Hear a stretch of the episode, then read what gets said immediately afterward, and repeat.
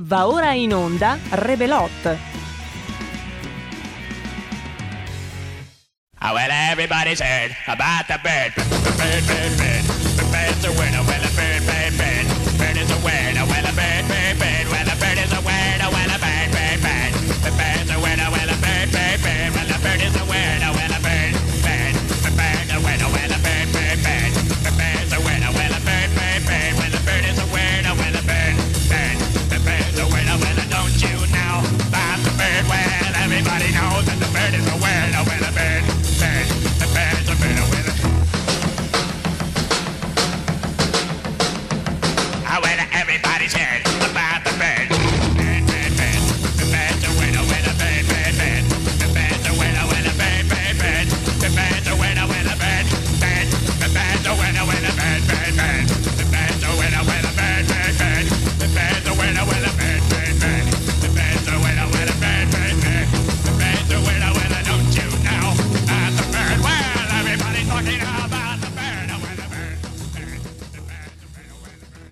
Ed eccoci, eccoci un'altra settimana di Rebelot, lunedì 21 dicembre 2020, con il Marco Pinti, con Giulio Cesare Carnelli e con... Ma, ma te, ma chi sei? Jingle bells, jingle bells, oh come bello Ma chi andare. è? Bello andare col Ma- cavallo sobre la neve Ma bianca. chi sei? Jingle bells, jingle bells, oh Ma come bello andare. Escivolando con la slita nel silenzio Ma andaiam. chi sei? Chi è? Cosa sé? Chi sei? Cosa sé? Cosa sé? Chi sei? Soy Carmen. E chi è Carmen? ¿Cómo se dice? Sono la cugina de Roborta. Ah, beh, se sei la cucina del Roborta. Ma, ma cos'è? Ma qua uno viene, va, la gente. Oh, ma questa trasmissione non è che uno prende, va, viene. Quindi, scusa, scusa, io mi aspettavo Roborta, mentre eh, lei, eh, come si chiama? Soy Carmen. Oh, benvenuta Carmen. E lei è, come ci stava spiegando? Sono la cugina de Roborta. Cos'è la cugina del Roborta? Cugina. La cugina. Cugina. Eh sì, claro que sí. Va bene, va bene, va bene, va bene. Io chi sono? Tu sei el Pinky. Brava! El magnifico Pinky. Quella, sì, ma il mio vero nome, dai, tu lo sai il mio vero nome. Il mio vero nome tu lo sai, Carmen. Tu nombre. Sì, Tu nombre de verdad. sì. Me lo ha detto Roborta. Qual è? Tu nombre es... Mirtio Cinsi. No, non mi chiamo Mirtio Sinfi, non mi chiamo Mirtio Sinfi. Vabbè, eh, benvenuta Carmen, ma eh, si sa qualcosa di Roborta? Come mai ci sei tu? Come mai ci sei tu? E non c'è Roborta? Sai qualcosa di tua cugina? E il vacanza. ho capito, ho capito, ho capito, ho capito, va bene. Allora è arrivata Carmen, Roborta senza dire niente a nessuno, avrà approfittato dell'ultimo spazio per viaggiare. E che posso dirvi ragazzi, Eh, sono messo come voi davanti al fatto compiuto. Io posso estirare. No, ho capito che lei può stirare, ma non è necessario, non è questo genere di mansioni, capisce signora Carmen? Eh, questa è una tras- sarebbe una trasmissione eh, radiofonica, capito? Non è necessario stirare, non so cosa le ha detto Roborta. Io posso lavare vetri. No, no, non è necessario, non è necessario, non è necessario. Abbiamo una telefonata intanto. Pronto? Eh, chi potrebbe essere? Benvenuto Roborto, mi dispiace, ma oggi abbiamo qui Carmen, io non so. Eh, abbiamo Carmen, infatti. Carmen, che tal? Tutto bene? Eh, aspetta, perché puoi rispondere, eh? Hola Roborto. Ecco, ecco, ecco. Tutto bene? Sì, eh, Buenos días. Anzi, buenas tardes. Bene Eh, sì. bene, sì. Bene, sì. Sta imparando anche lei. Sta eh? imparando Ecco, l'italiano, eh, ha fatto lo stesso Tutto- corso di Suarez, io vi dico solo questo. sì, fantastico. Faceva, faceva i puntini sulla settimana in mistica, univa i puntini. Prova un po'. Carmen, vero che stai facendo lo stesso corso di Suarez? Claro, sí, sí, en eso se lleva. Bambino portato cocumela. Vedi, vedi che è come, è come, come Suarez, vedi che sa, sa le cose. Senti, Esatto. no, eh, senti, no, volevo sapere da, da, da Carmen o da Roborta cosa ne pensa del bonus rubinetti, quello che è uscito ieri sera, che c'era anche sull'ANSA e c'era Cosa anche ne pensi, Carmen? Non so se hai sentito di questa Il cosa. bonus rubinetti per Io posso rubinetti. stirare. Sì, io ho capito che puoi stirare. Stirare. Ho capito, però Lavare il tavolo. sì, va bene l'entusiasmo, siamo contenti, ma non è questa non la si dice mansione. lavare, si dice limpiare. Sì, Si ma lei sta imparando non lavare. l'italiano, capito? Bambino portato cocumela. Eh, vedi, vedi che lei Limpiare la mesa. Eh, ma lei sta imparando l'italiano, Manzoni. Vabbè, ciao, dai. Ciao. Manzoni, grazie per questo dai. Devo parlare italiano bene. Eh, che Bambino portato Ho cocumela. capito, bambino portato. Non è. Cioè, con, con bambino portato cocumela, eh, Carmen, non, non riesci a integrarti come immagino tu, tu voglia integrarti. Abbiamo una telefonata intanto. Pronto? Pronto? È un bambino che ha portato cocumela? È l'unico caso in cui. Pronto? Pronto, ciao Marco. Ciao, ciao, benvenuto, benvenuto signore e signori Fabrizio. Ti capisco e dice fanno anche qua a casa mia ormai non riesco più a tenere il mio Fabrizio regno. è loco. Eh, no, non è loco, eh, non si prenda libertà, Carmen. Qua abbiamo la forza della natura. Dimmi, Fabrizio. Non, non riesco più a tenere il mio regno, i miei sudditi si ribellano. Ah, sì? Cosa è successo? Qua, qua succede un casino. Qui non è una casa, è una psichiatria qua. È una casa abbastanza particolare. Dacci gli ultimi aggiornamenti dalla casa di Fabrizio. Eh, ieri passava mia moglie davanti a me, l'ho guardato e ho detto ma passi così a piedi così. Mi guarda e mi fa, no vado alla fermata del pullman a prendere il pullman, così passo col bus. Ho detto come minimo mi devi baciare la mano, io sono Eh, eh, questo macismo ha fatto bene. Ha fatto solo bene. Como gatto- este ahí el gato. Come ST Y la Il sua donna? gatto, Sì. Y los babazos. Lo sbabasso so soprattutto, vorremmo sapere il come stanno. gatto ormai giri loschi, adesso si presenta con altri tre gatti. Mia moglie l'ha chiamato, uno al capone, l'altro il bunch, il buncion e l'altro è lo sguercio. Ho Giri capito. loschi, qui ormai... Un gato de ribellano. mierda. Ma sta buona tu! Lascialo parlare. Scudisciate, scudisciate qua bisogna andare. E la sua donna? E la sua donna sta dicendo, sta dicendo che lì è tutto un po' un caos. Y los babazos. E, lo ba- Uè. e i babazzi, come vanno con i babazzi? Eh, ma i babaci c'è sempre il cane là, ingruppatore che tutti ormai, adesso gli regalerò uno perché quello lì si è stufato di quelli. Eh, ogni tanto devi dargli qualcosa di nuovo, no? Sì. Perché poverino, come fa? Ormai si è in tromba di luti, dalla rana, È così, all'elefante, dalla rana, poi dopo uno prende... E il vacanza. Eh, Ma chi è in allora. vacanza? Comunque Ti Robo- mando mia moglie, oh, Va e mi bene. la robotta. Eh, ma Roborta è andata in vacanza, come dice se- giustamente sua cugina Ho Carmen. sentito che ce n'è una lì che parla Carmen. baluba lì, come, come parla Si quella? chiama Che- Carmen, vuole- cosa vuoi Eh, dirgli? Ca- Carmen, la Carmen, aspetta, ti Carmen. vuoi dire una cosa? Io posso estirare. Sì, abbiamo capito. Io posso lavare vetri. Lavare il Ecco. tavolo Fabrizio. Può Ma servire? gratis? Può servire, Fabrizio? Stai cercando qualcuno Sì, che... ma gratis, Va bene. gratis lo devo pagare. Eh, eh? A gratis o bisogna pagare, Carmen? A pagamento. Eh beh, chiaro, a pagamento. Ma no, a pagamento no, gratis. Brava gratis. però, eh? l'italiano lo sta imparando bene, eh? brava Carmen. Eh, furba. Devo parlare Eh, italiano bene. Eh, infatti. Bambino Ecco. portato cocumela. Beh, quella è la sua frase La mela. preferita. Sì, è la Chiaro frase che. Perché lei è andata a studiare italiano a Perugia, Eh. dove insegnano l'italiano ai calciatori come Suarez. E pare che eh, una delle cose che si imparano per primo è bambino portato cocumela. Tutto lì. Ma lascia stare Suarez, forza Milan, ma che. Suarez, Ciao, Fabrizio, forza un abbraccio. Ciao, è bello, ciao, auguri a tutti. Bambino portato cocumela. Stai calma, stai calma, stai calma. Intanto abbiamo un po' di WhatsApp. Fabio da Crema è in trasferta valtellinese, pizzoccheri Monamur. Ma li mangia alle 4 del pomeriggio, Fabrizio. Fabio da Crema. Ma ragazzi, qui tra Fabrizio, tra Fabio da Crema, ormai abbiamo un pubblico che è molto, molto più, più pericoloso.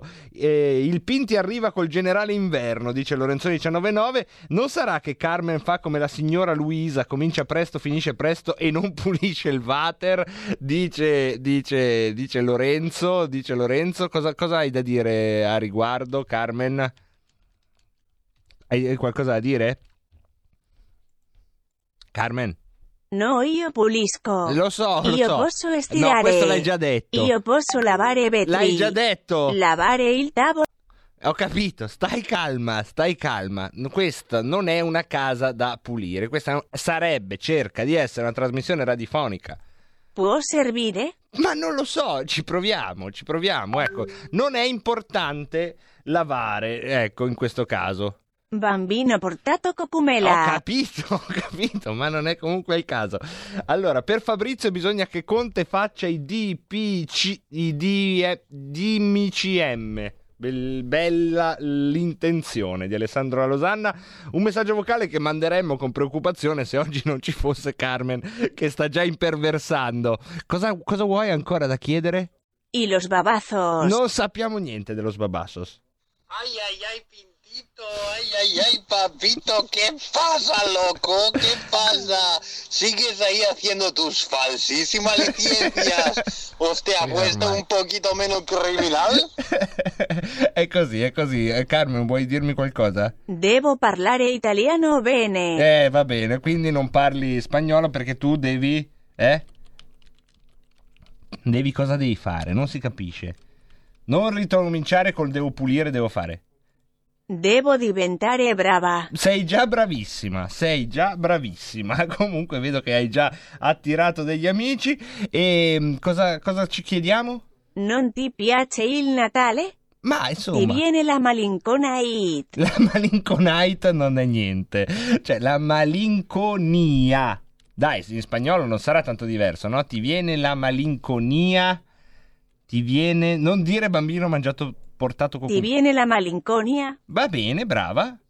Ti sale la tristezza. Bravissima, bravissima. Ti sale la tristezza. Un pochino, Ti sì. sale la saudade. Un pochino di saudade mi sale, ma la curo a modo mio, anzi a modo suo. Mi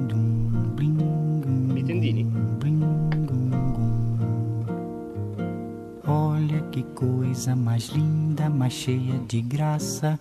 Ela, menina que vem e que passa, num doce balanço, caminho do mar.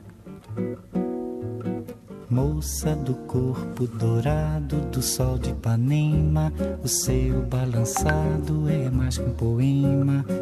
É a coisa mais linda que eu já vi passar. Ah, porque estou tão sozinho. Ah, porque tudo é tão triste. Ah, beleza que existe. A beleza que não é só minha, que também passa sozinha. Se ela soubesse que quando ela passa, o mundo sorrindo se enche de graça e fica mais lindo por causa do amor.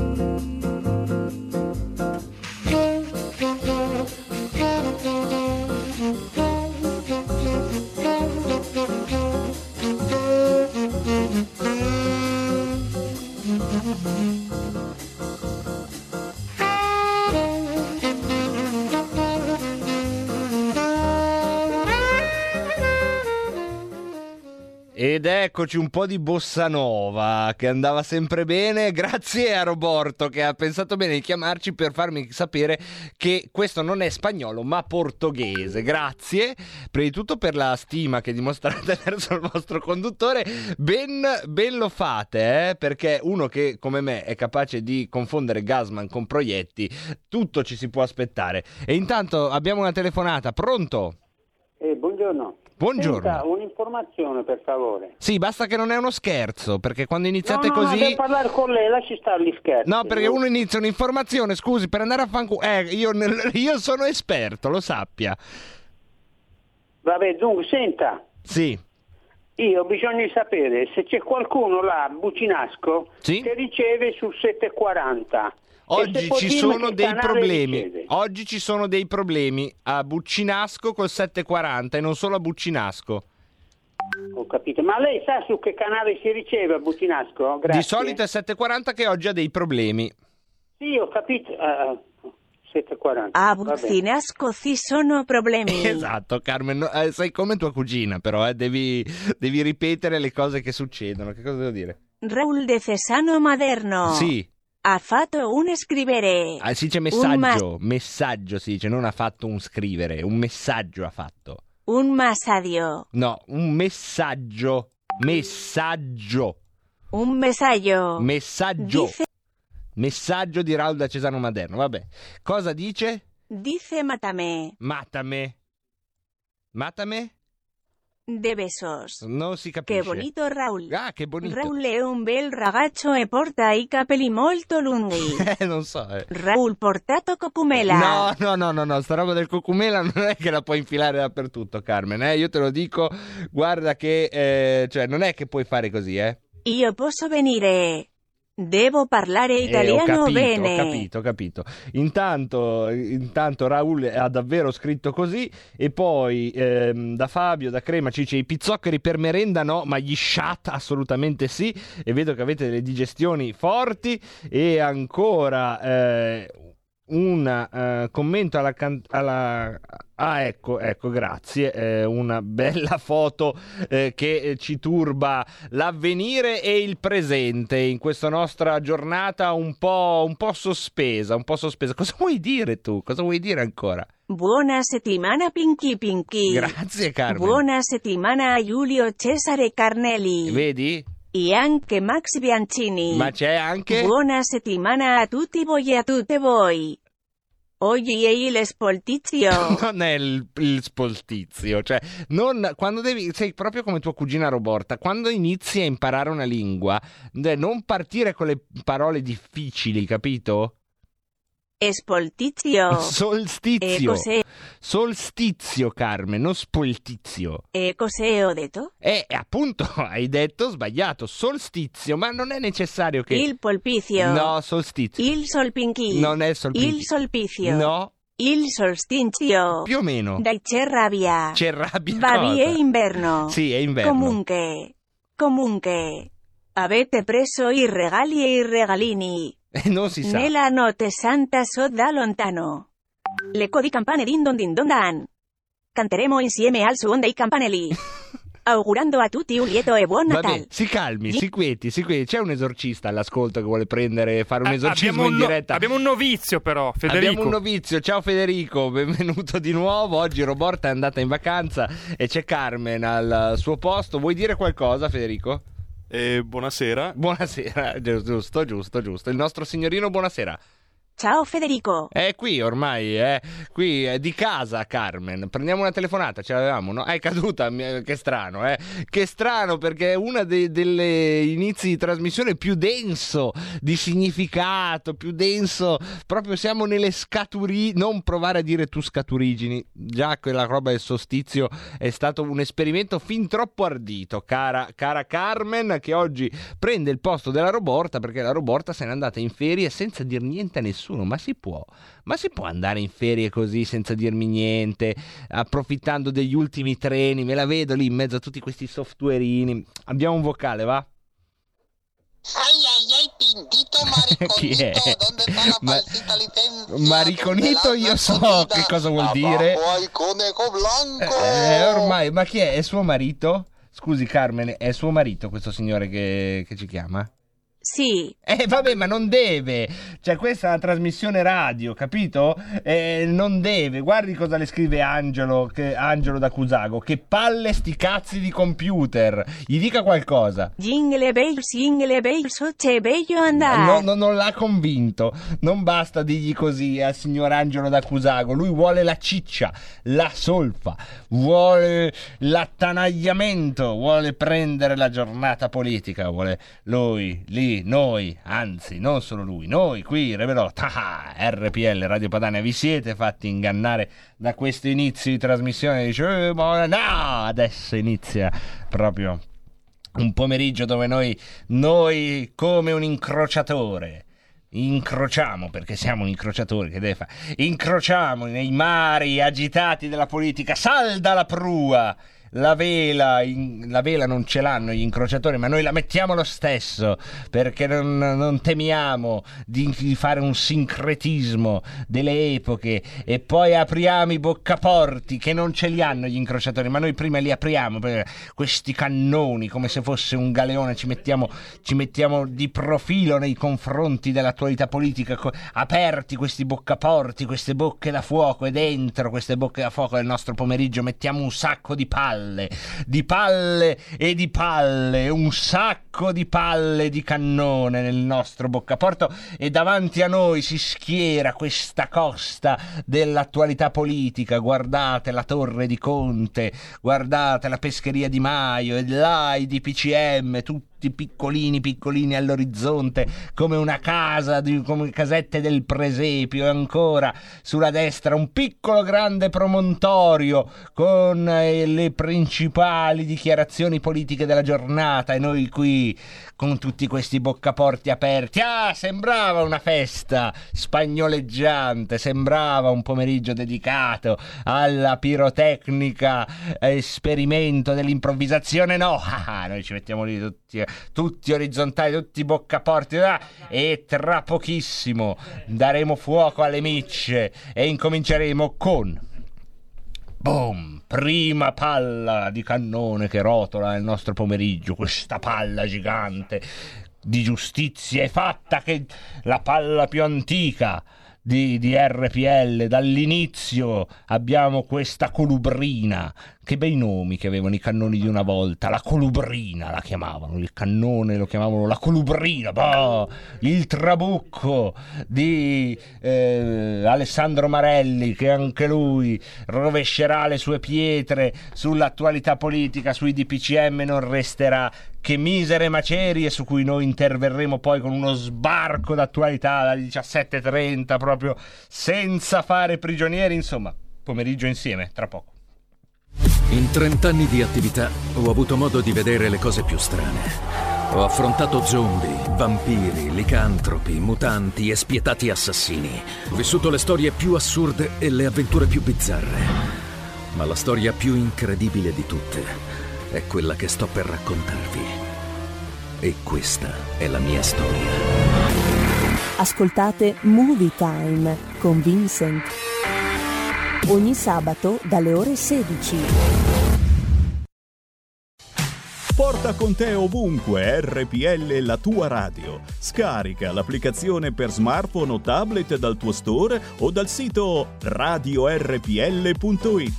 Cosa aspetti?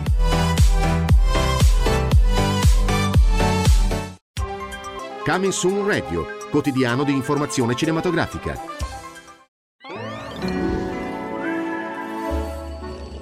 Buon Natale a tutti voi! Buon Natale a tutti! Ciao, buon Natale!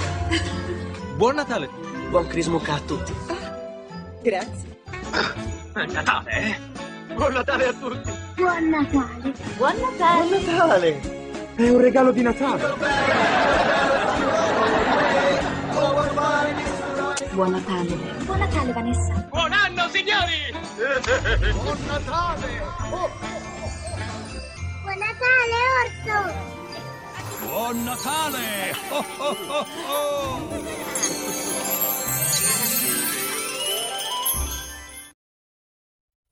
Va ora in onda Giustizia è fatta 02 66 20 35 29 per intervenire. Diamo subito la parola al padrone di casa e cioè ad Alessandro Marelli.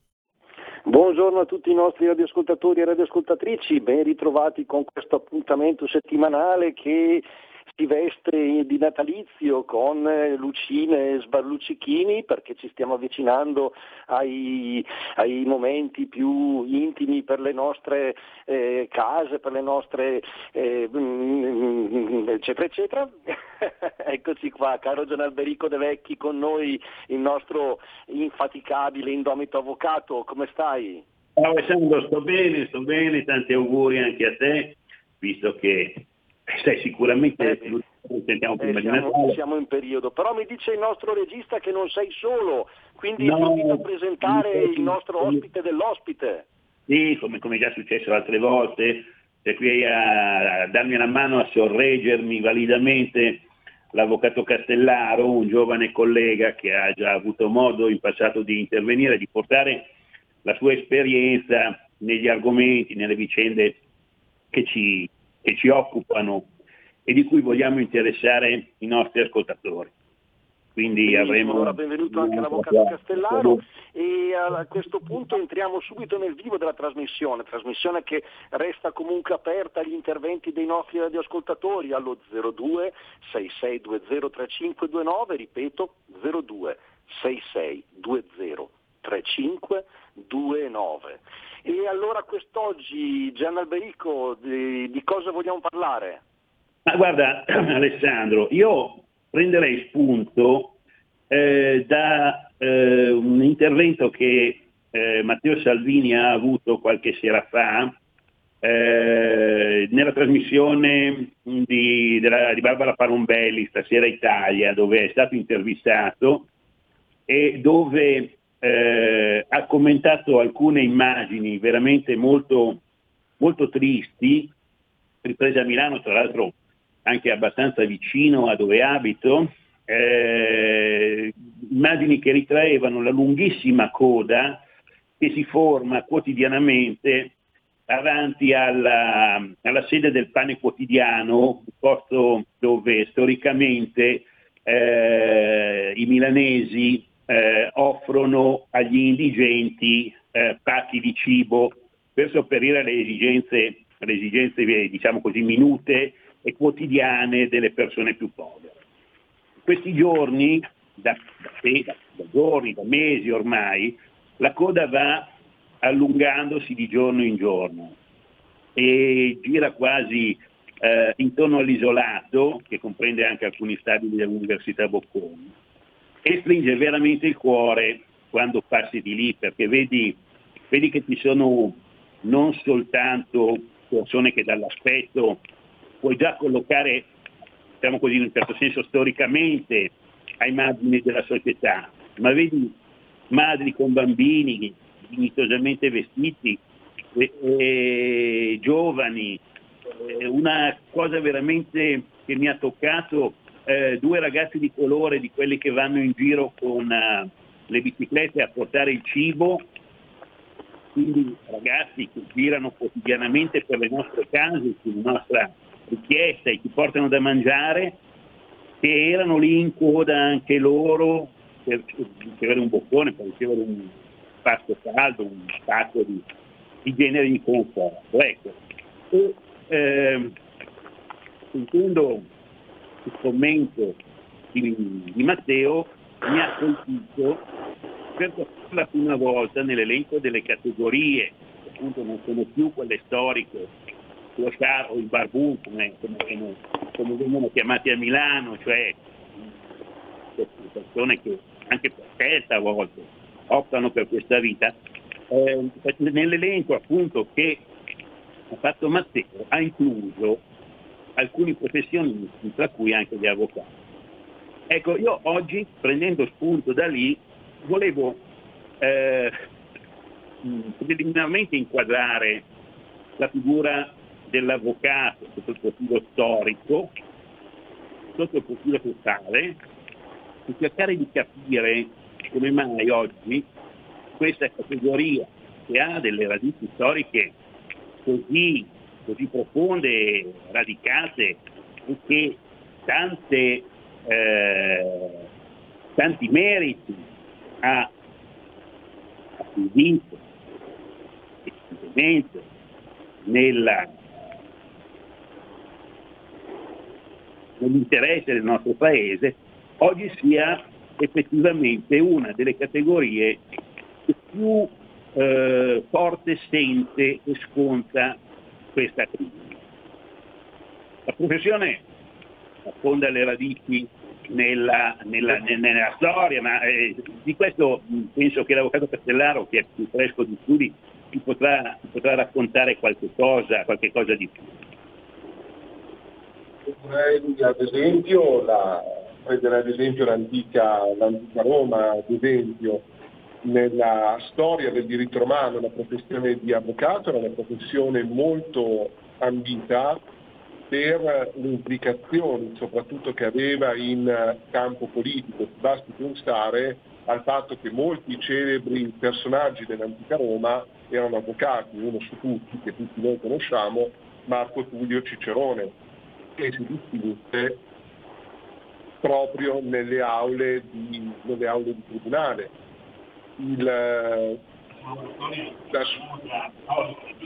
anche se se fosse più bravo a scrivere che proprio a, a illustrare mh, a voce verbalmente le proprie idee. Comunque la, la storia ci ha, ci ha- ci ha passato questa immagine di grande, di grande avvocato. E non soltanto la professione d'avvocato era una professione considerata di grande prestigio per le implicazioni, per le possibilità di carriera politica che offriva, ma anzi ne veniva riconosciuta una straordinaria importanza, anzi io direi un po' più precisamente utilità sociale.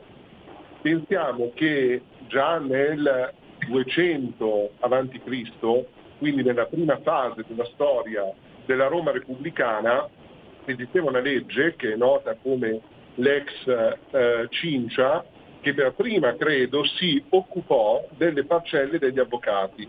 Ma quello che è interessante anche storicamente è notare che questa legge prevedeva che nessun avvocato potesse ricevere dei doni, quindi delle regalie al di là della parcella che poi avrebbe esposto, prima di trattare una causa.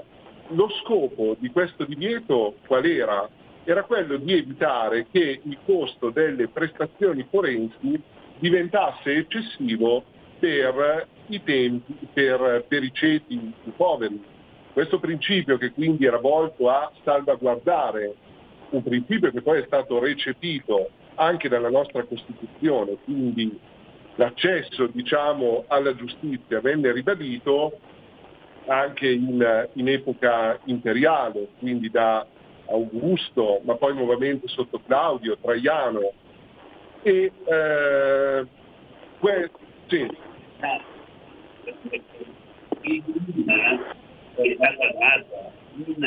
dalla, eh, da- dall'inizio della, diciamo così, della, della, della comunicazione dell'organizzazione dell'attività forense, è stata proprio tesa ad evitare che eh, il legale avesse mh, particolari necessità economiche da assolvere proprio per renderlo avuto dal bisogno e concedergli quindi quella terzietà, eh, quella facoltà di porsi terzo rispetto agli interessi del suo cliente che gli avrebbe consentito, gli ha consentito storicamente, di essere il primo giudice eh, degli interessi del proprio cliente, al punto che qualora avesse ritenuto questi interessi non meritevoli di tutela giudiziaria, eh, avrebbe potuto intervenire rinunciando anche a una parcella, ma sconsigliando, sconsigliando il cliente dall'intraprendere un'azione giudiziaria, di assumere un'iniziativa che avrebbe poi potuto portare a delle conseguenze per il cliente negative. Eh, ste- lo stesso atteggiamento eh, noi lo troviamo poi nella codificazione della, della, della figura dell'avvocato nel Medioevo. Medioevo, eh, anche lì, il, eh, le norme che disciplinavano l'accesso alla professione, molto diverse dalle nostre, però prevedevano una- un impegno, un giuramento eh, con il quale l'avvocato si impegnava a difendere solo cause giuste. Eh, questo è un concetto che poi col tempo si è mitigato, ma ne parleremo magari più avanti sul diritto comunque del cittadino ad avere una difesa giusta anche qualora abbia torto. Eh, però nel Medioevo queste sottigliezze non erano state ancora eh, messe a fuoco, per cui si richiedeva eh, all'avvocato di assumere formalmente questo impegno, in mancanza del quale non gli era consentito l'esercizio della professione. Vediamo poi ai punti nostri, eh, laddove la professione di avvocato è stata modificata, è prevista una normativa particolare per l'accesso alla professione, adesso la- l'avvocato Castellaro che è fresco, fresca nomina ce la riassumerà in breve, eh, sinteticamente,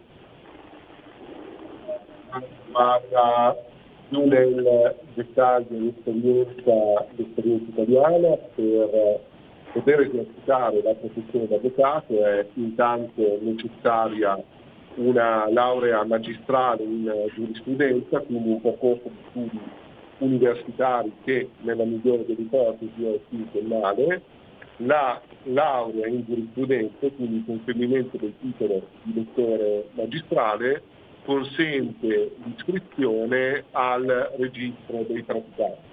Il registro dei praticanti è ottenuto dal- dall'ordine, diciamo, dal consiglio dell'ordine degli avvocati territorialmente competente e una volta iscritti al registro dei praticanti si svolge una pratica forense presso un altro avvocato che ha una durata di 18 mesi e prevede da parte del praticante tutta una serie di, eh, di impegni e di attività che devono essere quotidianamente svolte, quindi dalla presentazione dello studio alla partecipazione proprio all'attività che quotidianamente l'avvocato svolge, quindi dalla redazione di pareri, alla stesura di atti, alla partecipazione insieme al Dominus alle attività di udienza e svolto questo periodo diciamo di cantato, chiamiamolo così, eh, è possibile sostenere un eh, esame che, tolto quest'anno per le note vicende pandemiche, si svolge generalmente con cadenza annuale nel mese di dicembre, svolge innanzitutto su tre giorni, quindi le cosiddette prove scritte, e superate le prove scritte si sostiene un, eh, un esame orale presso la Corte d'Appello territorialmente competente. Quindi questo è in pochi passi il percorso per diventare avvocato. quello che però deve, a mio avviso, a questo punto essere messo ben in chiaro è il percorso tempo che abbiamo qui e per diventare avvocati bisogna fare 5 anni nella scuola primaria, 6 anni della scuola media, 5 anni della scuola superiore, 5 anni di università, siamo a 18 anni. A questi si, assu- si aggiungono 2 anni di pratica e arriviamo a 20. Però attenzione, chi ha affrontato l'esperienza dell'esame di Stato sa che non è una passeggiata e che molto difficilmente eh, si ha la eh, fortuna, perché di fortuna si tratta, anche l'abilità di passarlo come per l'avvocato come è successo per l'avvocato Castellaro, al primo colpo, per cui poi magari bisogna darlo due, tre, quattro volte prima di superare l'esame e di poter quindi avere l'abilitazione all'esercizio della professione. A questo punto c'è una, eh, diciamo, si riprende ciò che era stato messo appunto nel Medioevo, cioè eh, si assume un impegno formale eh, in una occasione proprio anche diciamo, di una certa suggestione dell'aula magna del Tribunale una- un impegno formale una volta era sicuramente, questo è, è- viene ancora l'impegno formale e, eh, e a questo punto si è avvocato. L'iter quindi è, è molto lungo, selettivo e sarebbe da aspettarsi che questa professione fosse una professione gratificante. Eh, la professione è una professione che viene regolata, viene eh, anche se indire- indirettamente menzionata in Costituzione, eh, e poi ci sono, c'è una legge professionale, ci sono delle, ecco, ci sono delle tariffe anche qui, dove- che oggi vengono chiamati parametri per la determinazione del contenuto, eh, proprio perché l'avvocato dovrebbe poter contare su un reddito professionale tale da consentirgli quella terzietà di cui parlavo prima. Eh, la funzione dell'avvocato è una funzione importante, perché l'avvocato è il portavoce degli interessi del cittadino. La difesa tecnica eh, che è demandata appunto all'avvocato è quella attività in forza della quale il cittadino attraverso un tecnico ha possibilità di far valere i propri diritti o di resistere a domande che gli sono avverse. La- questa funzione è disciplinata eh, costituzionalmente da una serie di norme. La prima è l'articolo 24 della Costituzione, dove l'avvocato non è menzionato, ma è menzionata chiaramente la sua funzione, perché l'articolo 24 lapidariamente prevede che tutti possono agire in giudizio per la tutela dei propri diritti e interessi legittimi. La difesa, difesa civile, difesa penale, è diritto inviolabile in ogni stato e grado del procedimento, con applicati non abbienti, con appositi istituti, mezzi per agire e difendersi davanti ad ogni giurisdizione. La legge determina le condizioni e i modi per la riparazione degli errori giudiziari. Diciamo che il principio è poi richiamato nell'articolo 111 della Costituzione. L'articolo 111 dice, prevede che la giurisdizione si attua mediante il giusto processo regolato dalla legge. Ogni processo si svolge nel contraddittorio tra le parti in condizioni di parità davanti al giudice terzo e imparziale, la legge ne assicura la ragionevole durata. Poi continua, ma diciamo che per quello che interessa a noi in questo momento è importante quello che abbiamo letto, soprattutto che lo Stato legge, deve assicurare la giusta durata del processo. Ora, eh, una, io sono ottimista, come probabilmente qualche ascoltatore sa, eh, per cui mi occupo essenzialmente di problemi rega- legati all'attività non, non- mi occupo di reati, non, non ho la, la- quella formazione tipica del penalista. Eh, eh, uno dei- delle critiche maggiori che ci sono arrivate dall'Europa eh, riguarda la lunghezza del processo. Effettivamente il processo civile è un processo molto lungo, a volte la lunghezza ne vanifica i risultati pratici.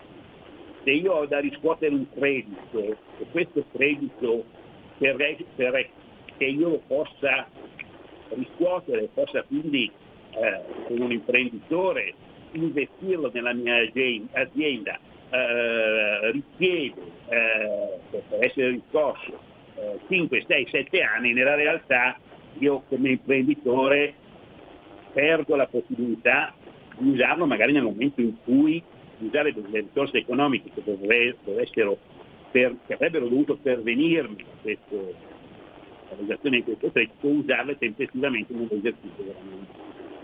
E quindi eh, l'Italia si è impegnata ad, eh, ad abbreviare questi tempi. E la, la- logica avrebbe voluto che questo impegno si, si realizzasse attraverso eh, un- l'ottenimento di una maggior eh, produttività giurisprudenziale. Se io ho necessità di conoscere il fondamento o meno delle mie ragioni, in tempi brevi bisogna che un giudice me lo dica, decida in tempi brevi se ho torto o se ho ragione. Quindi, mio avviso, avrebbe dovuto essere potenziata l'attività giurisprudenziale dello Stato. E in questo senso io leggo eh, l'articolo 111 della Costituzione, laddove dice la legge assicura la ragionevole durata del processo.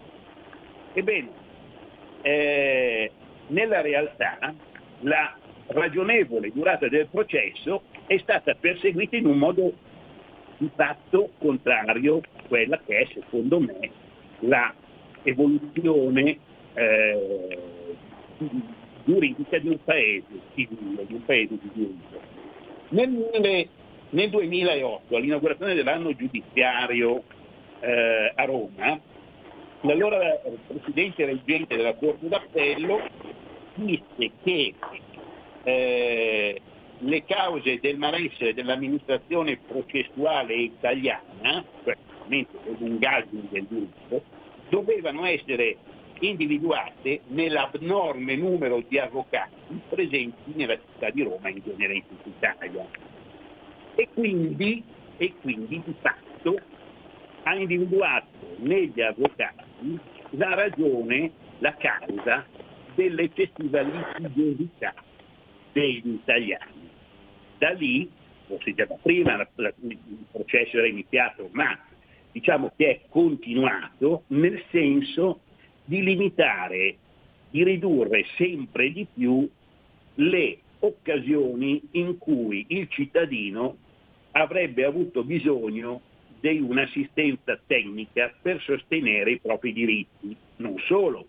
Con interventi legislativi che a mio avviso sono criticabili, si è inteso rendere sempre più caro e oneroso eh, l'accesso alla giustizia, aumentando i costi, i diritti che vengono pagati allo Stato e di fatto precludendo a ampie fasce della, della popolazione la possibilità di adire la giustizia. Vi faccio un esempio su tutti, poi credo che andremo verso la conclusione visto l'orario.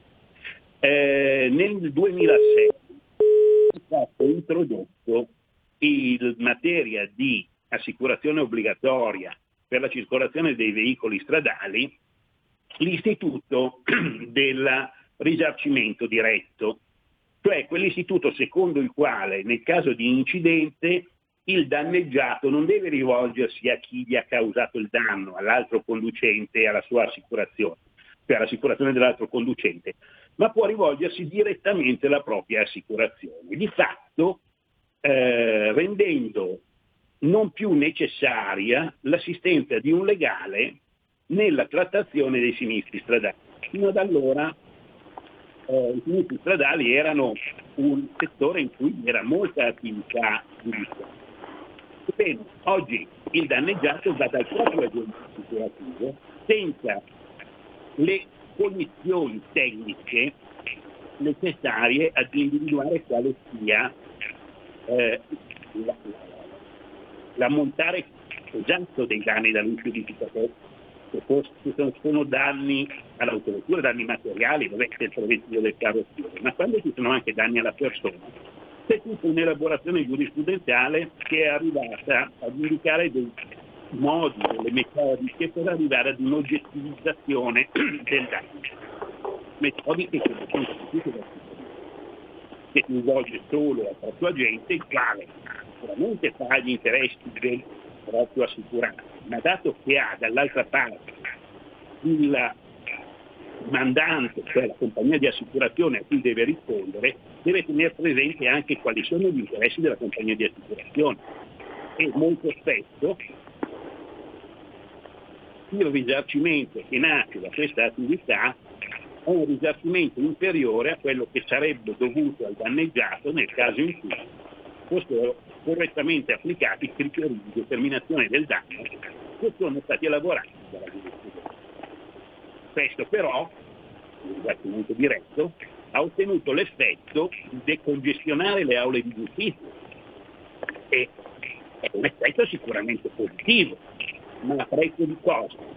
A prezzo, a mio avviso, del giusto risarcimento e quindi di una penalizzazione del cittadino.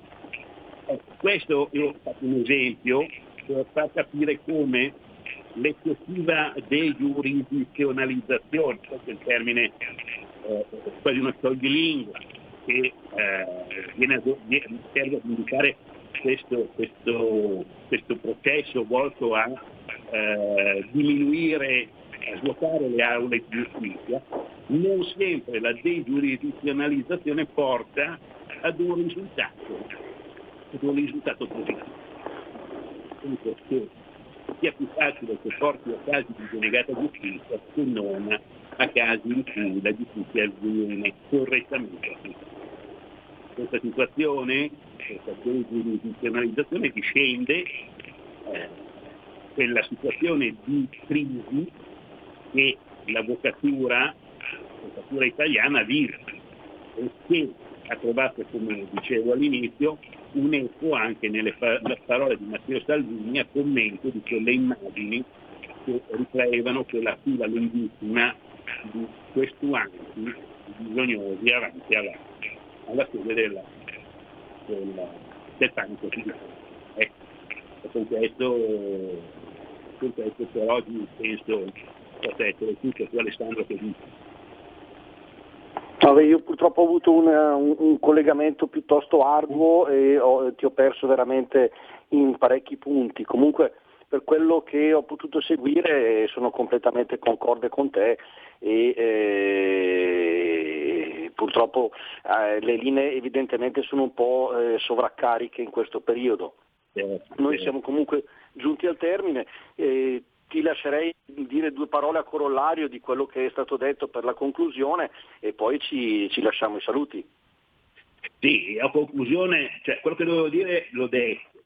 Eh, quello che io mi auguro è una sostanziale ripresa della, della funzione dell'avvocatura, che è una funzione sociale estremamente importante, che non può essere compressa per, dalla incapacità dello Stato di dare una risposta adeguata alla domanda di giustizia dei cittadini. Eh, lo Stato ha un compito fondamentale, un compito estremamente importante, direi il più importante di una società civile, di una società di diritto, che è quello di fare le leggi, farle rispettare e dirimere i contrasti tra i consociati, tra i cittadini. Le leggi le fanno, forse anche troppo, eh, le fanno rispettare in qualche modo, però ecco, eh, non riesce, a mio avviso, a dare una risposta adeguata alla domanda di giustizia che si, trasfo- si, si traduce poi in definitiva in denegata giustizia che è quanto di peggio possa essere vissuto dai cittadini di uno Stato che si, che si dice in diritto come, come la nostra società, come il nostro paese, come l'Italia. Benissimo, grazie Gian Alberico e grazie all'avvocato Castellaro, noi ci sentiamo la prossima volta, un, un saluto, saluto da Alessandro Marelli. Un saluto da parte mia anche e tanti auguri.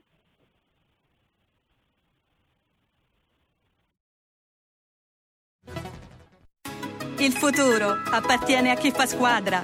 Le radio italiane si uniscono per giocare la partita da protagoniste. Nasce l'app Radio Player Italia. 140 stazioni in una sola rete. Scegli la tua preferita e ascolta il suono perfetto del digitale. Gratis, senza registrazione, senza interruzioni, compatibile con tutti i device. le notizie, la compagnia, la musica scelta da chi la ama, la conosce e la vive. Scarica Radio Player Italia. Il futuro batte con la radio nel cuore. Anche RPL è disponibile su Radio Player Italia.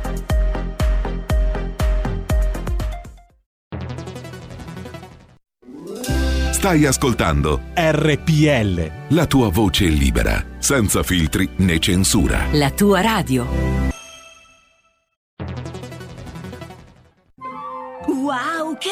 Auto nuova!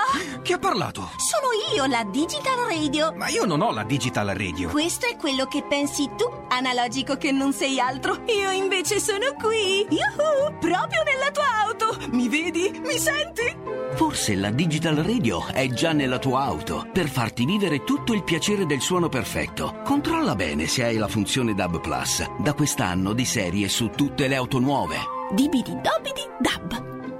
Anche RPL, la tua radio, è in Digital Radio. Porta con te ovunque RPL la tua radio. Scarica l'applicazione per smartphone o tablet dal tuo store o dal sito radiorpl.it. Cosa aspetti?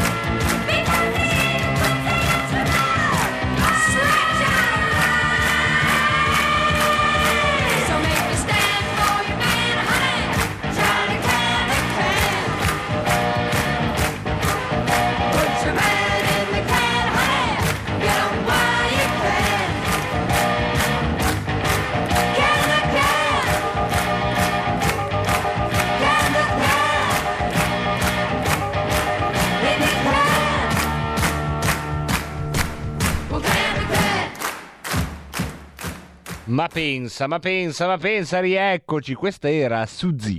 Suzy 4. Oggi pomeriggio un po' di tutto. Cosa c'hai da dire te? No, eh, cosa stai... Cosa... Ti sentivo che dicevi delle cose. Basta ya de la ilusión de que los problemas del mundo se pueden resolver con armas nucleares. Sono d'accordo, sono d'accordo. Mi sembra una bella riflessione da fare ai nostri amici. Las bombas podrán matar a los hambrientos, a los enfermos, a los ignorantes, pero no pueden matar el hambre, las enfermedades, la ignorancia. Mi sembrano parole, parole doverose. Grazie Carmen di aver arricchito questo nostro uh, pomeriggio insieme. E adesso noi invece entriamo, entriamo, sbarchiamo nell'attualità della politica perché pochi minuti fa Matteo Salvini ha rilasciato tutta una serie, tutta un- una girandola di dichiarazioni che fanno un po' il punto di quanto sta accadendo a pochi giorni dal Natale. Lo sentiamo e per chi vuole lo vediamo anche nella Radio Vision. Ditemi voi quando siete... Siamo pronti. Sono contento perché seppur dall'opposizione il lavoro della Lega e del Centrodestra Unito sta portando risultati positivi per le famiglie. Penso ai 3 miliardi per le partite IVA, gli autonomi, gli artigiani, che non pagheranno o pagheranno molto di meno i loro contributi l'anno prossimo, penso allo sconto sulle bollette elettriche per i commercianti in difficoltà, penso al taglio dell'IVA sul cibo da asporto, visto che milioni di italiani stanno mangiando e saranno costretti a continuare a mangiare da casa e quindi pagheranno di meno. Eh, e quindi uniti si vince, si ottengono risultati e si limitano i danni di un governo che anche in questa situazione di difficoltà riesce ad aumentare alcune tasse, ne sottolineo una che secondo me è assurda dal punto di vista economico ma anche sanitario, hanno aumentato le tasse e le accise sullo svapo, sulle sigarette elettroniche, sul tabacco riscaldato e non sulle sigarette normali. Cioè, mi domando eh, il criterio in base al quale, invece di aiutare gli italiani a smettere di fumare, aumentano le tasse a quei prodotti che fanno meno male e che incentivano la gente a smettere di fumare. Abbiamo sventato, a proposito di cose che fanno male, un regalo di milioni di euro alla finiera della cannabis, che non mi sembra il modo migliore per ripartire economicamente. Continueremo a dar battaglia per limitare i danni di questo governo perché prima tolgono il disturbo meglio è. Però ho dimostrato che coi fatti stiamo aiutando milioni di famiglie italiane a pagare meno tasse l'anno prossimo. No, la domanda è questa. È stato vista? Quello... Oh ragazzi, calma. Ragazzi, la domanda è questa. In parte le vostre richieste sono state accolte nel recovery ed altre verranno trattate nella legge di bilancio o sto sbagliando? Ci sono alcuni di questi provvedimenti, taglio di tasse, sostegno agli artigiani, ai commercianti, taglio di tasse per le famiglie, taglio delle bollette elettriche, sono in manovra economica. Su altri stiamo lavorando ai decreti ristori. Eh, sicuramente è difficile stare dietro a un governo che partorisce un decreto ogni quarto d'ora. Però ripeto, eh, ho l'orgoglio di aver riunito intorno al tavolo tutto il centrodestra e i risultati di cui stiamo parlando, che valgono circa 10 miliardi di euro, penso ai contributi per i lavoratori degli aeroporti, penso al bonus per i mobili che entra in casa di tanti italiani, sono stati ottenuti grazie alla Lega a tutto il centro-destra, altrimenti la maggioranza se li sarebbe dimenticati. Penso anche all'aiuto alle associazioni di volontariato, che questo governo voleva eh, rendere soggetti IVA, imponendo una partita IVA a tutte le associazioni di volontariato. Sarebbe stata una follia, l'abbiamo sventata e ne sono felice. Senatore, molti stanno pensando che nel dibattito politico si arrivi all'approvazione della legge di bilancio e poi questo governo finirà, terminerà i suoi giorni. Cosa ne pensa? Prima smettono di litigare, di far danni sulla pelle degli italiani, meglio è. Io ricordo Conte a fine ottobre che andava in televisione dicendo state a casa, chiudo tutto per farvi passare un Natale sereno e passeremo un Natale chiuso con un danno economico e morale per milioni di italiani. Penso al tema della scuola grande assente. Abbiamo un ministro assolutamente incapace, abbiamo 8 milioni di ragazzi, un milione di insegnanti che non sanno cosa dovranno fare il 7 gennaio. Spero che il litigio fra Conte e Renzi finisca il prima possibile, spero che questo governo tolga il disturbo il prima possibile. La via maestra sono le elezioni, cioè restituire la parola agli italiani. Se così non fosse, penso che il centrodestra dovrebbe prendersi la responsabilità di prendere per mano questo Paese con alcune riforme serie, sull'economia, sulla salute, sulla scuola, sulla libertà di educazione e poi accompagnare questo paese fuori da questo tunnel perché altrimenti adesso mancava pure il virus modificato che, che pare arrivi da Londra e poi la depressione farà più danni del virus stesso. Io non mi arrendo, non mi arrendo alla paura, non mi arrendo alla chiusura, non mi arrendo al terrore di lei è convinto che ci possano essere sempre i numeri per un centrodestra oggi in Parlamento rispetto alle elezioni, senatore? La via maestra sono le elezioni, però io vi posso assicurare che la stragrande maggioranza degli italiani in questo momento sta pensando togliete questi, questi, ministri dal posto dove stanno e fate qualcosa di diverso e di migliore voi. Noi siamo pronti già da domani. Ma l'incontro con Conte di cui ha parlato tante volte, i messaggi su Whatsapp, che fine hanno fatto? Eh, Conte è scomparso. Io personalmente ho ribadito la mia disponibilità a incontrarlo a Palazzo Chigi, visto che incontra tanta altra gente, con tutto il centrodestra, scomparso. Evidentemente è troppo impegnato a litigare con Renzi per incontrare le opposizioni. Ribadisco il fatto che noi abbiamo voglia di collaborare e l'atteggiamento a questa manovra economica lo dimostra. Era una manovra economica che avrebbe creato disastri ulteriori se la Lega e il centrodestra non fossero intervenuti in maniera compatta, lavorando anche di notte, io ringrazio i nostri parlamentari, e limitando i danni. Però da Conte non è arrivato più nessun segnale. Se arrivasse una nuova richiesta di, di spostamento di bilancio, voi che cosa fate? Non si, può, non si può andare avanti cambiando decreti ogni settimana, apri, chiudi, apri, chiudi, apri, chiudi. Siamo arrivati al quinto decreto rimborsi. Non è serio, non si lavora così. In Germania non lavorano così, in Francia non lavorano così. Non, non si può cambiare idea ogni settimana o partorire un decreto ogni settimana, altrimenti si fanno impazzire non solo gli italiani ma i consulenti del lavoro e i commercialisti. Senatore, Ok, come, ok. come regalo di Natale gli italiani si possono aspettare o la crisi di governo o la variante inglese. Noi ci stiamo occupando e preoccupando di salute, lavoro e famiglia. Eh, ho parlato con alcuni virologi e professori di cui mi fido e mi hanno detto non facciamoci prendere dal panico perché, perché non si può morire di paura. Quindi sulla crisi di governo però posso dirvi che sono stufo. Ne ho le scatole piene, che ogni giorno i giornali e le televisioni siano piene de- de- de- delle minacce fra, fra Renzi, Conte, Di Maio, Zingaretti, De Luca, basta, basta, anche no. Cioè, gli italiani meritano serietà e responsabilità, ribadisco per quello che mi riguarda come ho sempre fatto sia la vigilia di Natale che il giorno di Natale in maniera assolutamente prudente, distanziata e con mascherina andrò a aiutare qualcuno come ho sempre fatto perché non c'è nessun decreto che può impedire a un italiano di aiutare qualcuno che è in difficoltà. Voi avete chiesto le elezioni, ma Sì. un governo tecnico, ad esempio con Draghi, lo appoggereste? Parliamo di, di quello che è oggi. Parliamo di salute, lavoro, famiglia e Natale. Ipotesi tecniche non mi interessano. Però non è un no totale.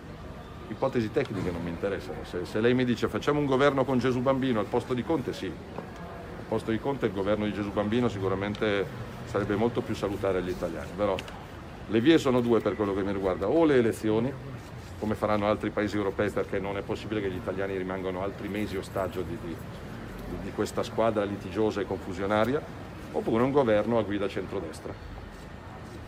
Grazie. E rieccoci, quindi attenzione, aperture. Gesù Bambino non ancora arrivato nella mangiatoia, già candidato premier del centrodestra. Ce lo siamo già preso noi. Se volete, sette minuti non sono tanti, lo so. È un decreto ristori riguardo al filo diretto. Cari italiani, lo so, dovete portare pazienza.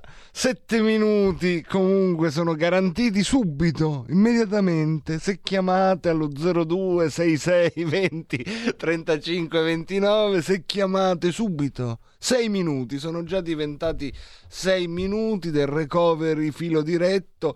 Se volete, però, non è molto, lo so, lo so, non è molto rispetto al recovery plan del filo diretto, che di solito queste praterie. Quando vi dico 20 minuti e poi ancora dopo altri minuti di telefonate. Lo so, non è molto, bisogna stringere i denti. Oggi poi il 7.40 non funziona in gran- una larga parte del paese, ma se volete potete comunque telefonarci allo 02 66 20 35 29 se avete voglia insomma di eh, costruire una vostra spigolatura. Vi piace? Spigolatura, dà proprio l'idea no? che andate lì sulle parole che avete sentito e costruite, quindi un'idea no, di costruzione, una vostra spigolatura, è vero, alle parole, la prego, lei se ne- se ne vada perché non può anche impossessare, no, impossessamento non era previsto, anche perché le, le volevo dire, diciamo che secondo me lei lei ascolta troppo D'Alema, eh, perché c'è questo diciamo ricorrente. Io volevo dire questo. Vabbè, comunque, se volete, 0266 20 35 29, le linee sono aperte e libere. Un saluto all'Anonymous che ci ha raggiunto chiedendo se ci sarà il Topolot speciale vigilia di Natale per tutta la notte del 24. Non ci sarà. E poi Brivido da Edolo, ma com'è bello sto nome! Brivido da Edolo, ma quanto è bello! Sembra il nome di un cavallo da corsa. E in testa brivido da idolo, dietro di lui junk food e terzo Corinna 2000. Brivido da idolo, brivido da primo, primo, bellissimo. Ma è il tuo vero nome brivido da idolo? Perché se lo è bene, ma se è un uh, pseudonimo, pseudonimo, pseu, pse- pseudolo, è bellissimo, brivido da idolo. Posso rubartelo? Ti dispiace se un giorno, magari in una uh, strada sterrata, un giorno conosco qualcuno, mi dice tu come ti chiami? Sai quelle parole che si fanno tra camminatori e io anziché dire il mio vero nome posso dire sono brivido da edolo. No, no, no, non ti offendi? Posso, non mi denunciare. Comunque ci scrive: ci sarà un motivo se Gesù Cristo decide di sedersi alla destra del Padre e non alla sinistra. Eh beh, però se tu poi ti siedi alla destra del Padre rispetto a chi guarda è destra. Ma se tu ti metti dal punto di vista di nostro Signore, non è più a destra. Caro mio, abbiamo una telefonata, pronto? Eh, ciao Marco, sono Ornella. Allora, forse è il contrario, la destra del padre vuol dire che eh, Ciao Ornella, scusa, c'è un problema teologico, ma lo eh risolviamo no, non dopo. ho capito niente. Eh, ma lascia perdere, è un problema teologico. Benvenuta Ornella. Sì, ho capito, tu sei molto teologico. lo prendo per un complimento. Ascolta Marco, ne approfitto perché poi non, non, magari non riesco più a prendere la linea per farti tanti tanti auguri nonostante le, le, nonostante le sette, come si chiamano, ehm, quelle cose d'Egitto, come si chiama? Le piaghe d'Egitto. Le sette piaghe d'Egitto. Ti faccio comunque tanti tanti auguri, che Gesù bambino sotto l'albero ci porti questa caduta del governo. Ecco, tutto qui. Va Tanti bene, auguri a- grazie Ornella, anche a te. Tanti auguri a tutti, a tutti voi. Grazie, grazie mille Ornella, a te, a tutti coloro che ci stanno ascoltando. Mi dica, lei cosa vuol dire qualcosa, Carmen? El Pinky teológico. Teologico, non teologico. Se fai teologico, cioè, devi proprio G, G teologico. El Pinky teológico. No, teologico, proprio una G non riesci a dirla. eh, Teologico. Jico. Eh vabbè, niente. Mi scusi, señor Pinky. Dica. Pero nell'armadio dietro la cucina ho trovato una cosa. Cos'è? È come una polvere blanca. No, ma lasci perdere lei, non si metta a cercare nell'armadio dietro la cucina. Le- lei le ho detto che deve, che deve guardare lì nell'armadio dietro la cucina? O, o- o le ho detto di, di fare altro? Non so, Roborta cosa le ha detto? E cocumela? No, no, no, non, è, non, è, non è cocumela, non è cocumela, hai capito? Non lo è. Come una polvere blanca. Sì, ma lasci perdere questa cosa, polvere blanca. Poi è fa- farina, è farina del mio sacco. Andiamo a sentire un altro vocale.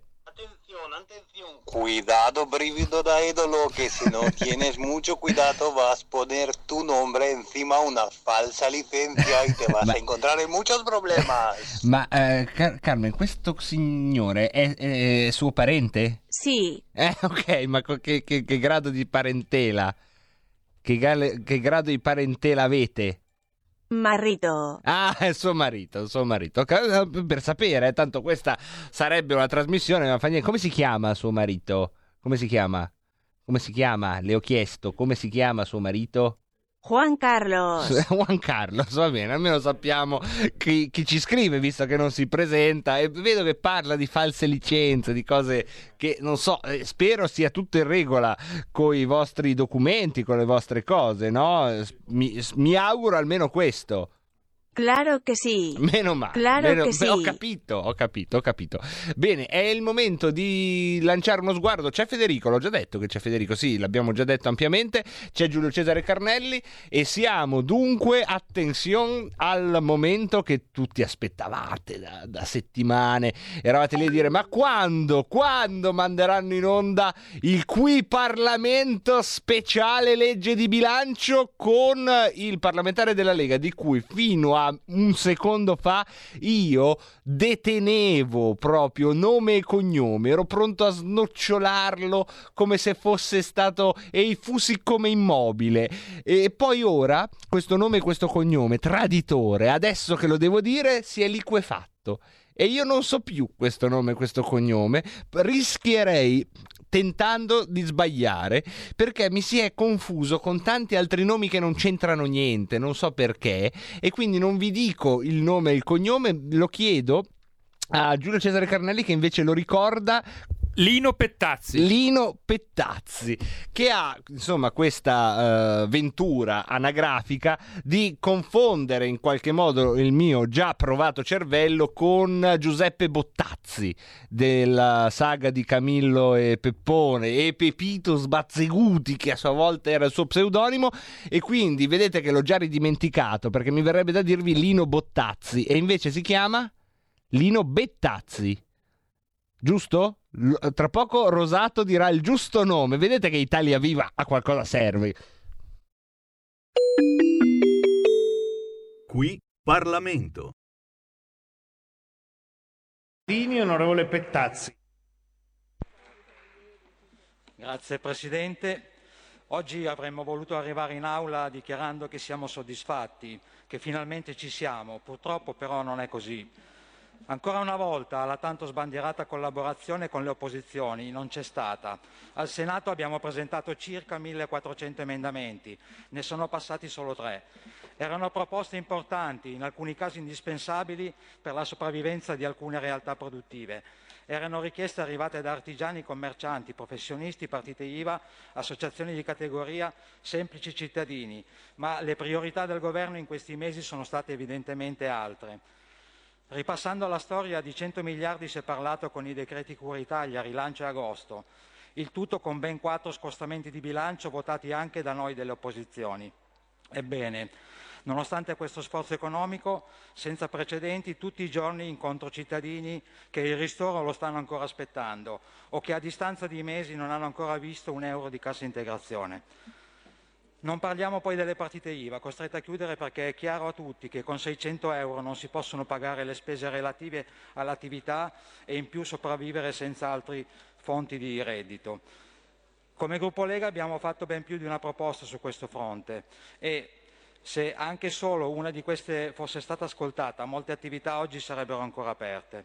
Parlo ad esempio della moratoria sui mutui bancari per rendere immediatamente spendibile il credito d'imposta, sulla conversione dei crediti in contributi a fondo perduto, sulla cancellazione dei contributi fissi per gli autonomi, sul rinvio delle scadenze di novembre, sul taglio delle aliquote IVA, sull'indennizzo per i costi fissi delle piccole e medie imprese. Tali stanziamenti, se gestiti con lungimiranza, avrebbero gettato le basi per una radicale, profonda, vera e possibile ripartenza per il nostro Paese, slegata da un altro virus, quello della burocrazia, della lentezza e della mancanza di una visione strategica. Ora ci chiedete di votare la fiducia sul decreto ristori, inesorabilmente inefficace, perché lascerà ancora fuori molte categorie, segnalate da tutto il centrodestra, ma non prese in considerazione dall'attuale maggioranza, troppo impegnata a disarticolare i provvedimenti voluti dalla Lega e soprattutto dall'allora ministro Salvini per bloccare gli sbarchi illegali e il raccapricciante mercato di vite su cui gli scafisti, con la complicità di questo governo, continueranno a lucrare. Dall'Europa c'è stato il via libera a un fiume di denaro. Si parla di miliardi di euro che, con ogni probabilità, in ogni altro paese del mondo, avrebbero dato la possibilità di mettere in sicurezza l'economia nella fase iniziale della pandemia e di cercare di programmare il futuro. Era infatti evidente che ci sarebbe stata una seconda ondata, con le conseguenti ripercussioni in termini sanitari ed economici, ma il governo era troppo impegnato nella scelta dei banchi a rotelle e ora abbiamo un, paese, abbiamo un paese in ginocchio con enormi perdite in termini di produttività, il cui 25% riguarda le piccole e medie imprese, 350.000 delle quali sono a rischio chiusura. La vostra assoluta incapacità di pianificare è dimostrata dai fatti. Oggi siamo qui a votare un provvedimento che riguarda ben quattro decreti approvati a distanza di una settimana l'uno dall'altro. Prima avete chiuso, poi riaperto, poi in previsione della chiusura ristorato e ancora una volta siete stati miopi e intempestivi, portando avanti una politica assistenziale fine a se stessa. I ristori per alcune categorie produttive, senza un'opportuna strategia di ripresa, sono solo mancette.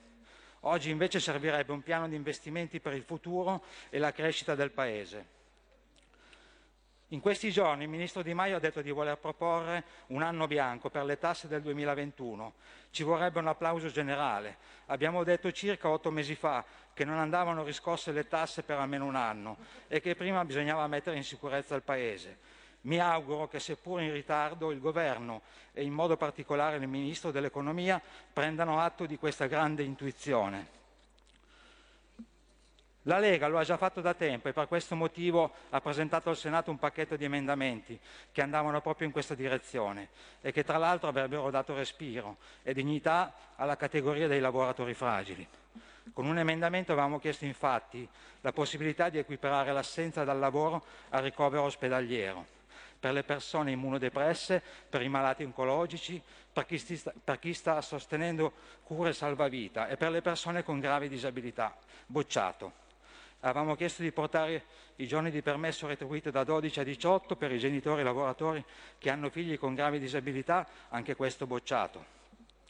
Non ci venite a dire che è una questione trasversale che interessa tutti i partiti, perché altrimenti le nostre proposte, i nostri emendamenti non sarebbero finiti nel cestino. Come avete trovato le risorse per i monopattini e tanti altri soldi che avete rimesso nella legge di bilancio? Come avete pagato 72 milioni di euro di provvigioni per l'acquisto di mascherine? Avreste potuto trovare i soldi anche per questa categoria di persone. Non si potevano dunque utilizzare queste risorse per i lavoratori fragili o per andare a sostenere veramente le realtà produttive danneggiate? Avete bocciato anche l'emendamento che andava a sostenere le attività commerciali nei centri storici di piccoli comuni a vocazione turistica, che avete abbandonato, considerando solamente i capoluoghi di provincia. Con il cosiddetto decreto agosto è stata perpetrata una grave ingiustizia, purtroppo non corretta, con il provvedimento in esame, che riguarda le attività economiche nei centri storici delle città d'arte a vocazione turistica. Chi ha un'attività economica ha un danno economico per l'assenza dei turisti, tanto che il suo comune sia un capoluogo di provincia quanto che sia un comune normale. Questa è una profonda disparità in quanto a fronte di 29 città comprese, migliaia di comuni italiani, comunque turistici, ne sono esclusi. Allo stesso modo va benissimo aver dato un contributo alle città delle grotte che magari hanno avuto meno turisti. Per 20 comuni sono previsti 2 milioni di euro. Occorre però ricordare che ci sono altri 1840 comuni, le città dell'olio, del vino, della ceramica, che sono stati completamente dimenticati. Come sono stati dimenticati gli agenti di commercio, per i quali avevamo chiesto un contributo a fondo perduto, o quello dell'abbigliamento, la cui filiera sta soffrendo terribilmente. Per tutte queste attività il governo non ha ritenuto di accogliere le nostre proposte di sostegno e rilancio, tra le quali ad esempio la riduzione degli affitti commerciali su cui anche la maggioranza si era detta d'accordo, ma che poi, come tante nostre buone idee, è rimasta sulla carta. Dei 19 miliardi stanziati per il decreto ristori sono stati destinati solo 450 milioni alle proposte di buonsenso avanzate dalle opposizioni, con il solo obiettivo di aiutare quelle fasce di popolazione più penalizzate dall'emergenza briciole o poco più per le realtà artigianali agricole, per i bar, per i ristoranti, per i benzinai, per gli ambulanti, per il mondo della moda, per le piccole e medie imprese nate proprio durante il periodo Covid, per le spa, per le terme, per le palestre, per chi ha speso come loro soldi per mettersi in regola, ma cui poi avete ancora una volta cambiato in corsa le regole che voi stessi avete imposto. Abbiamo detto in tutte le sedi che le risorse destinate a questi comparti non sono sufficienti e che molte categorie sono rimaste escluse.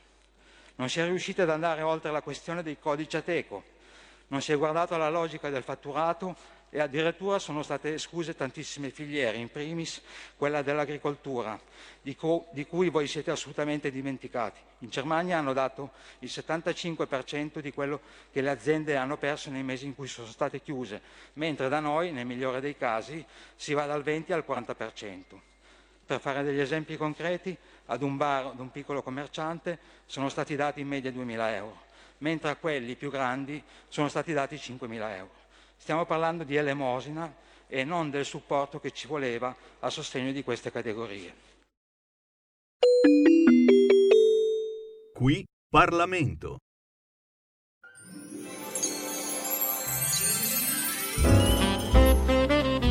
Più che mai quest'anno buone feste, buon Natale, buon anno nuovo a tutte le ascoltatrici e a tutti gli ascoltatori di RPL.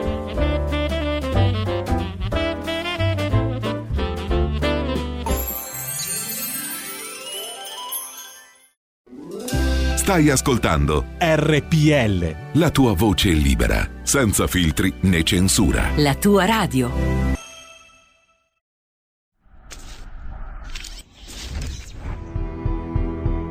Care ascoltatrici e cari ascoltatori, sono Giulio Cainarca e voglio darvi un messaggio molto bello. Si chiude un 2020 ottimo per la nostra radio. Gli ascolti sono cresciuti, la programmazione è cambiata ed è anche stata evidentemente molto apprezzata. Eh, sulla web tv del nostro sito radiorpl.it, sulle applicazioni, su Facebook, su YouTube, eh, i nostri ascolti sono molto cresciuti. Vi do solo qualche dato. 2020 sul 2019. Tra settembre e dicembre 2020, rispetto all'anno prima, su YouTube siamo cresciuti del 455% di iscritti, del 60% di visualizzazioni, del 392%, quasi quattro volte, di pubblico.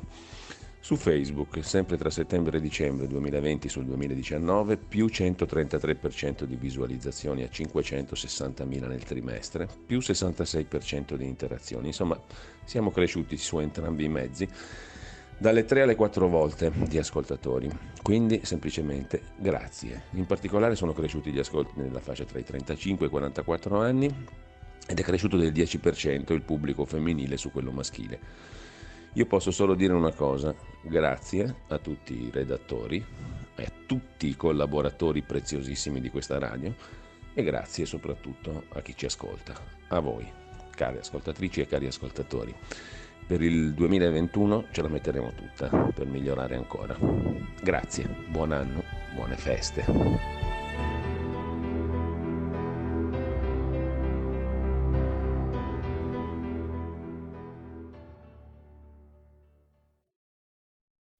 E tra Frizzi, Lazzi e Balocchi ed è subito sera 18.02 bentornati con il peduncolo di Peduncolotta avete sentito Lino Pettazzi di cui abbiamo imparato non solo il nome ma anche a seguire l'ordinato ragionamento alla Camera dei Deputati. E noi siamo tornati in diretta con un messaggio vocale da sentire questo.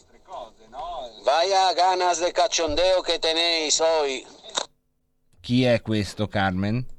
Eso no es mío marrito. E meno male Eso es el señor Davis de Málaga. eh sì certo Il suo trabajo es odontoraptor, no non è Odontoraptor odontotánico, no odontotónico, no dondontotecnico. No, odontotecnico, ma è inutile che provi subito, capito, a, a dire le parole eh, difficili. Parti dalle cose facili.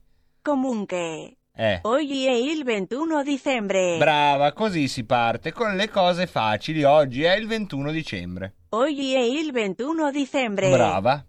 Y Roborta me ha detto de dirtice oggi Eh. il prepunzio Non è d'inverno. il prepunzio d'inverno. Es- Non è, sono sicuro che non è il prepunzio d'inverno. Roborta ha frainteso alcune, alcune cose che sta imparando qui e io so già mi causerà dei guai legali. Tra vent'anni ci sarà lo scandalo. del- quando tra vent'anni sarà reato molestare sessualmente un software, perché i software avranno diritto di voto più di noi, capito? Avranno preso il possesso del mondo, si aprirà il Robolix in cui si parlerà insomma di quello che è successo.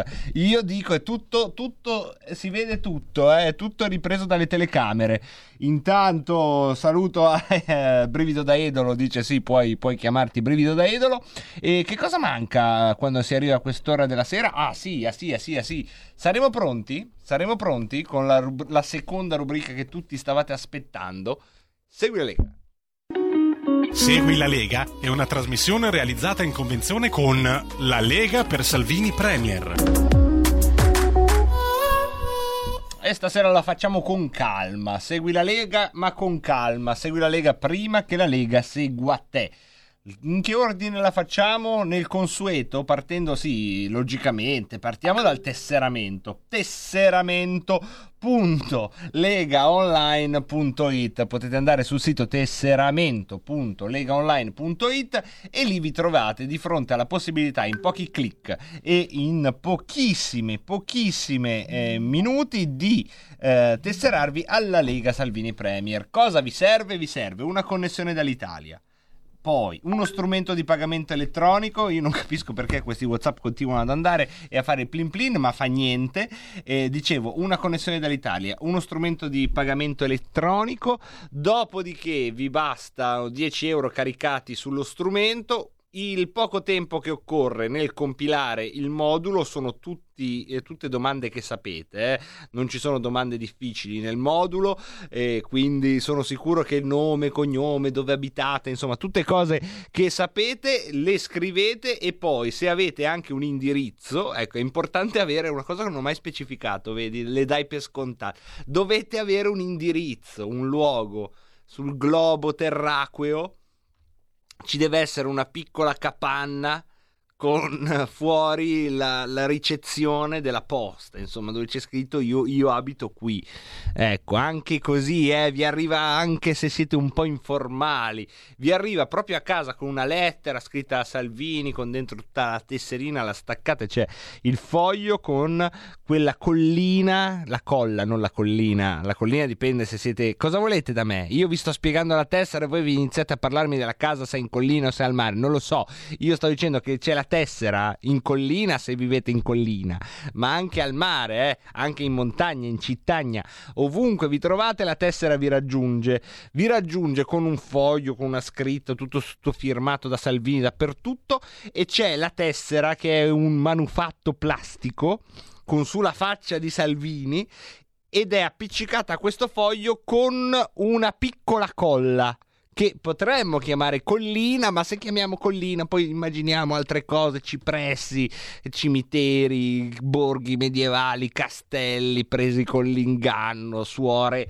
sequestrate nel cuore della notte da barbagli. Invece no, collina nel senso piccola colla, lì tac, staccate la tessera ed è vostra, eh? siete tesserati alla Lega Salvini Premier. E poi, se volete saperne di più su questa cosa che avete fatto di tesserarvi potete andare sul sito legaonline.it dove ci sono tutti i piani e le proposte, ad esempio ci sono tutte le proposte economiche per l'emergenza, dall'indennizzo dei costi fissi per le piccole e medie imprese fino all'estensione della moratoria sui mutui bancari, ci sono messe così tipo slogan ma anche dettaglio una per una fatta per tom, toc, toc, fatto per fatto, potete sia scaricare il materiale per i vostri social network oppure potete andare ad approfondire se siete tra coloro che amano approfondire. E se invece siete tra coloro che non ne hanno mai abbastanza di leghismo radiotelevisivo, il sito legaonline.it vi racconta anche i prossimi appuntamenti del leghismo radiotelevisivo. Questa sera alle 21.30 Maurizio Fugatti sarà ospite di Radio Cusano TV e poi domani mattina alle 8 Guido Guidesi sarà ad Agorà su Rai 3 alle 8. Alle 9.40 di martedì Alberto Bagnai sarà a Coffee Break. Mercoledì alle 23 Antonio Maria Rinaldi starà a sta, sarà stasera Italia. Lunedì 28 dicembre Alessandro Morelli sarà all'aria che tira sulla 7 alle ore 11. Vi ricordo che il Segui la Lega è lo spazio che nasce e speriamo torni presto a essere lo spazio migliore per raccontarvi quello che eh, bisogna fare, quello che si può fare per seguire la Lega sui territori, i suoi eventi sui territori. Qualcosa vi abbiamo raccontato negli ultimi giorni nonostante l'emergenza Covid. Se voi però avete contezza di un evento che viene realizzato sui vostri territori, sia esso reale o digitale, a patto che sia firmato Lega Salvini Premier, fatecelo sapere con un WhatsApp al 346 64 27756. Segui la Lega è una trasmissione realizzata in convenzione con La Lega per Salvini Premier. E intanto l'Anonymous si chiede se Roborta sta registrando la sua nuova trasmissione Cuori Binari. Non lo so, eh, so solo che oggi non si è presentata e ha mandato qui la cugina. E poi comunque alla fine se i carabinieri ci fermano basta dire non ho capito niente, loro diranno nemmeno io vada pure, sono str- così strategie per superare controlli. E poi abbiamo Giovanni Giusto, ci viene segnalato, un esperto della Repubblica di Venezia da uh, contattare in radio, perché no? Cercheremo, grazie Alessandro della Bella segnalazione. Abbiamo un altro messaggio vocale e poi i numeri della serata. Hijo della grandissima no, puta, questo non lo capisco. Sessualmente mi mujer no, io, io, non sto, io non sto, io non sto uh, facendo niente. Ho capito, um, fi, figlio di qualcosa e, eh, e, altre cose. Non mi mettere nei guai, Carmen. Cioè, eh, perché se no, uh, io poi qui passo dei guai perché tu vieni qui e basta. Juan Carlos è geloso. Si dice geloso, non geloso. Juan Carlos è geloso. Eh vabbè, abbiamo capito, non è che devi poi... se- Sei un po' pleonastica, eh, devo dire. Ple- non provare a rip- No, non provare... È difficile pleonastico, aspetta a imparare le parole difficili. Cosa c'hai? Pleonastico. Vedi che invece sei brava, pleonastico riesci a dirlo, cugina non riesci a dirlo, ma io non lo so. Vabbè, andiamo a vedere i numeri della serata, i numeri del bollettino a cui ci siamo abituati. Beh, oggi è un record mm, in eh, decrescere di tamponi. Sarà che ieri era domenica, sarà che è quasi Natale, però ragazzi i tamponi sono stati 87.889. Fate conto che nelle settimane in cui c'era l'emergenza zona rossa dappertutto, chiudete, state a casa, serbate uxorem, erano 250.000 al giorno. Oggi è vero che è lunedì, sono sempre un po' meno, ma 87.000 tamponi, così pochi non si vedeva da tanto tempo. E guarda un po', se sono così pochi i tamponi, guarda un po', sono così pochi i casi positivi. 10.872 nuovi casi. Questo è quello che ci dice oggi la statistica con eh, questi positivi che ricordiamo fortunatamente non è eh, equivalente a essere malati di per sé. Una persona positiva non è malata di suo.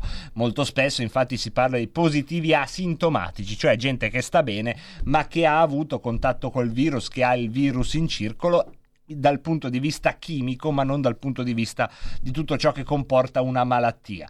Una buona parte di eh, queste persone che contraggono il virus riescono poi a gestirla con eh, cure domiciliari, a tratti autonome, a volte assistite dai medici, eh, medici di base. Alcuni hanno bisogno di andare all'ospedale per curarsi e eh, queste persone eh, hanno oh, la possibilità di andare in tutti gli ospedali perché vi ricordo in Italia gli ospedali esistono e curano tutti coloro che ne hanno bisogno e infine ci sono coloro che da ormai nove mesi ci hanno riprodotto in forma scientifica l'antico memento mori del medioevo. Eh, ricordati che devi morire è diventato di fatto un eh, mantra serale per tutte le trasmissioni. Oggi sono 415 le persone che sono morte per il Covid, al di là della singola tragedia, perché ogni morte è una tragedia, al di là del fatto che 415 persone sono comunque 415 mondi che se ne sono andati, ci tocca anche però ricordare per i vivi che l'Istituto Superiore di Sanità ha fatto una statistica molto documentata riguardo all'identikit delle vittime del Covid e si tratta di persone che per il 66% dei casi hanno tre patologie ulteriori al Covid, per il 97% dei casi ne hanno almeno una e eh, che hanno un'età media degli 80 anni. Tutto ciò ovviamente conosce le sue anomalie, le sue resistenze, le sue eccezioni e non c'è un'età in cui la morte non sia una tragedia. Però è evidente che l'identikit delle vittime eh, ci suggerisce una uh, pandemia che sta colpendo diciamo, le fasce più fragili e, eh, della uh, popolazione dal punto di vista anche anagrafico. In questo senso non è che sia confortante, però eh, sicuramente ridimensiona molti, credo, aspetti simbolici di panico, di paura, di depressione che eh, si stanno accompagnando soprattutto al racconto mediatico degli strani giorni che stiamo vivendo. Ho detto qualcosa di pleonastico secondo te, Carmen? Pleonastico. Grazie, grazie. Pleonastico. Era meglio quando dicevi cucumela. Però, però lo dici bene, pleonastico. Eh? Quasi quasi potrei chiamarmi pleonastico brivido da edolo per chiudere questa puntata. Grazie a Federico alla parte tecnica, grazie a Carmen che non ha fatto sentire almeno a me, cara mia, la mancanza di Roborta. Va benissimo anche la signorina Carmen. Grazie al marito, che salutiamo, il signor Juan Carlos, che eh, si è premunito di lanciare le giuste contumeli e di segnare il suo territorio affettivo. Grazie a Giulio Cesare Carnelli, grazie mille a tutti voi e tutte voi. Se a Dio piace e se tutto va come deve andare, ci sentiremo domani alle 16.30. Per il momento è tutto dal Marco Pinti. Vi lascio la sigla e al prosieguio del palinsesto dovrebbe esserci Atanor con Marco Castelli. Ci sarà, ci sarà tra poco.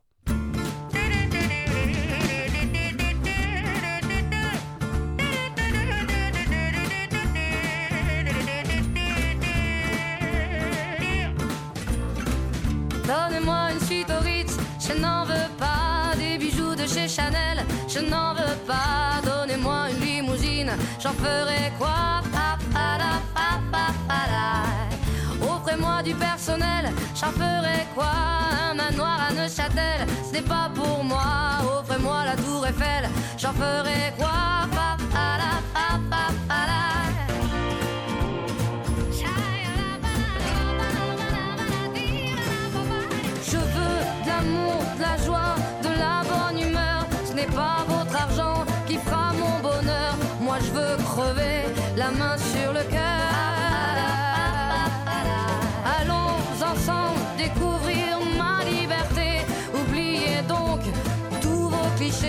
Bienvenue dans ma réalité.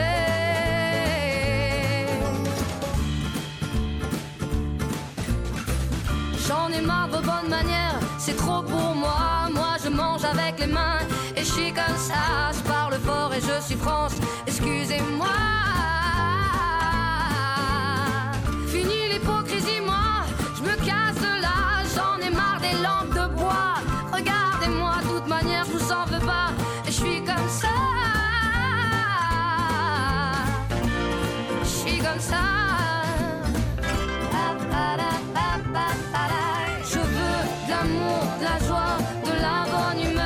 N'est pas votre argent qui fera mon bonheur. Moi je veux crever la main sur le cœur. Allons ensemble découvrir ma liberté. Oubliez donc tous vos clichés.